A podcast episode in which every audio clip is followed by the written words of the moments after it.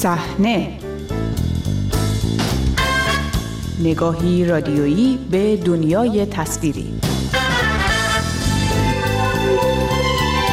سلام به شماره دیگری از مجله هفتگی صحنه خوش آمدید. من بابک غفوری آذر هستم. در این شماره در آستانه برگزاری دور دیگری از جشنواره فیلم کن به بررسی برنامه ها و فیلم های اعلام شده دوره پیش رو می‌پردازیم. با صحنه همراه باشید.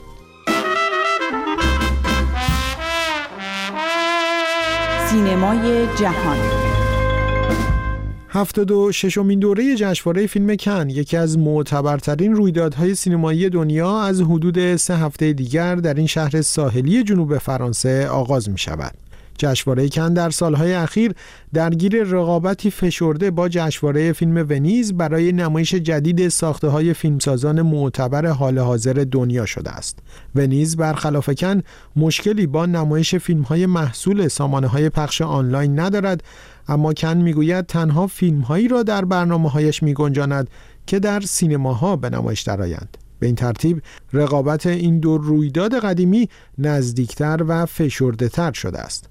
بر مبنای فیلم های اعلام شده می توان کن 2023 را از نظر حضور نام های شناخته شده دوره پرباری دانست. تعداد قابل توجهی از برندگان جایزه نخل طلای جشنواره کن در دوره های گذشته از جمله ویم وندرز، کن لوچ، نوری بیلگه جیلان، هیروکازو کورئدا، نانی مورتی و مارتین اسکورسیزی در کنار نامهای شناخته شده دیگری چون وس اندرسون، کاترین بریا و تاد هاینز امسال هم با فیلم های تازه خود در برنامه ها حاضر هستند و سوی دیگر چهره های پرطرفدار و ستارگان دنیای سینما به ویژه در بخش های غیر رقابتی با نمایش آثار جدیدشان به این جشنواره خواهند آمد. از سینمای ایران هم فیلم بلند آیه های زمینی در بخش نوینگاه و فیلم کوتاه درون پوست در بخش دانشجویی سینوفونداسیون اعلام شد. درباره فیلم های انتخاب شده. دوره پیش روی جشنواره کن با محمد حقیقت نویسنده و منتقد سینمایی که از چهار دهه پیش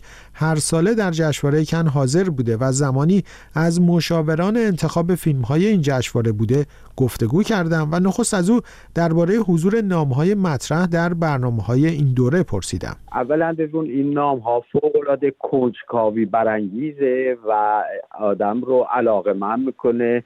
با سر بده بره طرف کند حالا اینکه آیا خود فیلم ها اون کیفیت لازمه رو که مورد توجه همه علاقه مندان هست خواهد داشت نه اون بحث دیگه است. ولی تشویق کننده است که آدم بدو بدو بره به طرف جشنواره کن. جشنواره کن همیشه یک نکته که دربارش مطرح بوده اینه که به برندگان پیشین خودش و کسانی که برآمده از این جشنواره هستن خیلی بها میده.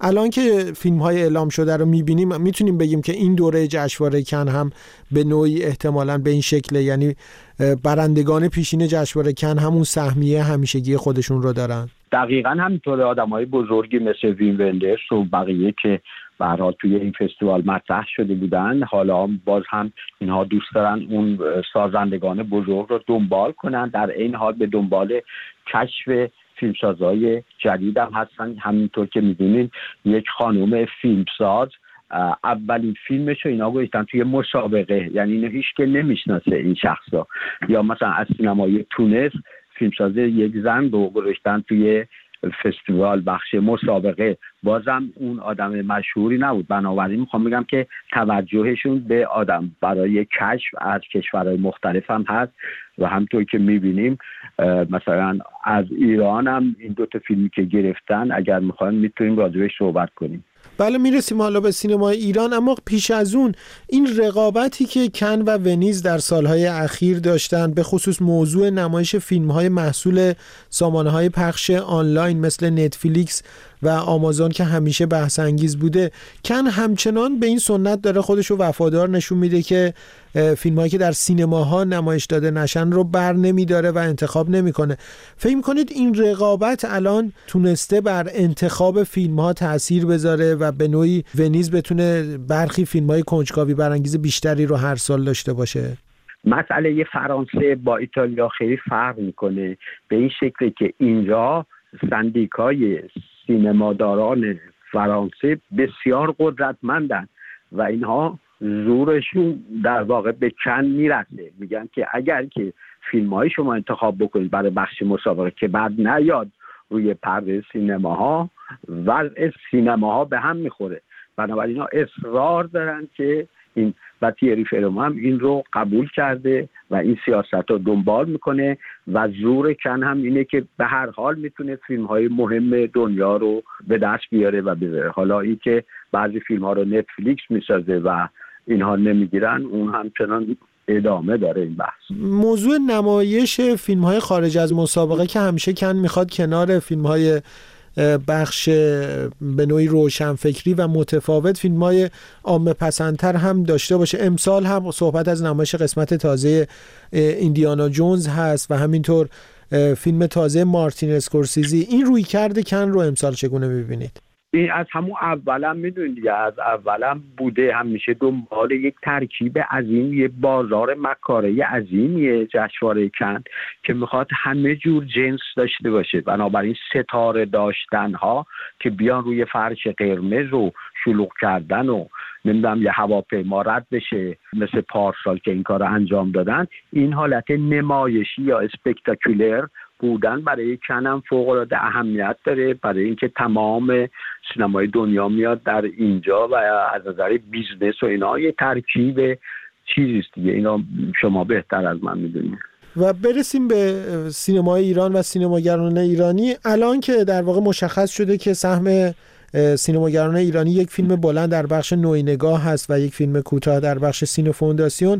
چگونه می‌بینیم؟ می‌دونم که شما هم درباره فیلم بلندی که انتخاب شده اطلاعاتی دارید. بله، به طور فشرده می‌تونم بگم که حدود چهل تا فیلم از داخل ایران و سینماگران ایرانی خارج از ایران برای بخش مختلف کن فرستاده شده بود که همطور که گفتی یک فیلم در قسمت اصلی یعنی نوعی نگاه انتخاب شده که شامل مسابقه اون بخش خواهد بود و یک فیلم کوتاه هم که دیروز اعلان کردن بر بخش سینه فونداسیون که این هم بخش مسابقه ایه حدود دو هزار فیلم در این بخش دانشجویی فرستاده شده بود که این تعداد فیلم چهارده فیلم داستانی و دو تا فیلم نقاش متحرک در این بخش قبول شده و خب طبیعتا از اهمیت خاصی برخورداره. یه نکته خیلی جالب این که دو تا خانم دو تا دختر خانم فیلمساز با هم این فیلم رو ساختن.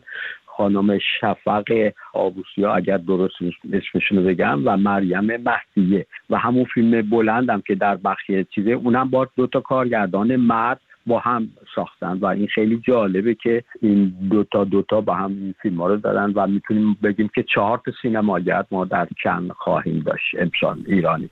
فیلم آقای علی اسکری و علی رضا خاتمی که بسیار بسیار فیلم خوبیه و به نظر من خیلی واشکافیه خیلی خوبی از جامعه امروز ایران می‌کنه. بدون اینکه گل دروش باشه می‌تونه موفقیت خیلی خوبی در جشنواره کن به دست بیاره. من این فیلم رو چندین بار دیدم و همچنان اعتقاد دارم که یکی از بهترین فیلم های اخیر ساخته شده در ایران. تیری فرمون در صحبت کوتاهی در نشست مطبوعاتی دو هفته پیش اشاره کرد که نگاه سیاسی در انتخاب فیلم های مرتبط با ایران نداشتن. می‌دونیم دوره پیش جشنواره فیلم برلین اعلام شد که فیلم هایی که نماینده بخش حکومتی سینما ایران هستن رو این جشنواره نمیپذیره. اطلاع دارید که جشنواره کن چه تصمیمی در این باره احتمالا داره در دوره پیش رو و اصلا شرایط فعلی حاکم بر ایران و موضوع حضورهای جشنواره‌ای سینماگران ایرانی و همینطور نمایندگان بخش حکومتی سینمای ایران در جشنواره دچار بحثا و مناقشه های مختلفی شده. این در دوره پیش روی جشنواره کن قراره به چگونه عمل بشه؟ فستیوال کن position ش کاملا مشخص از نظر سیاسی. ولی اینکه بیاد مثلا مثل فستیوال برلن از اون ابتدا بگه ما نمیگیم هیچ فیلمی که از ایران میاد یا از حکومت ایران میاد اینها اینها به این شکل نمیگن. نه فیلم ها رو می‌بینن و به حد کافی به نظر من از نظر سیاسی می‌تونن تشخیص بدن کدوم این فیلم ها چه شکلی و شما خواهید دید که پوزیسیونشون رو در این فیلمی که گرفتن خواهید دید. از همراهی دیگرتان با مجله هفتگی صحنه سپاس گذارم تا شماره آینده شب و روز باشید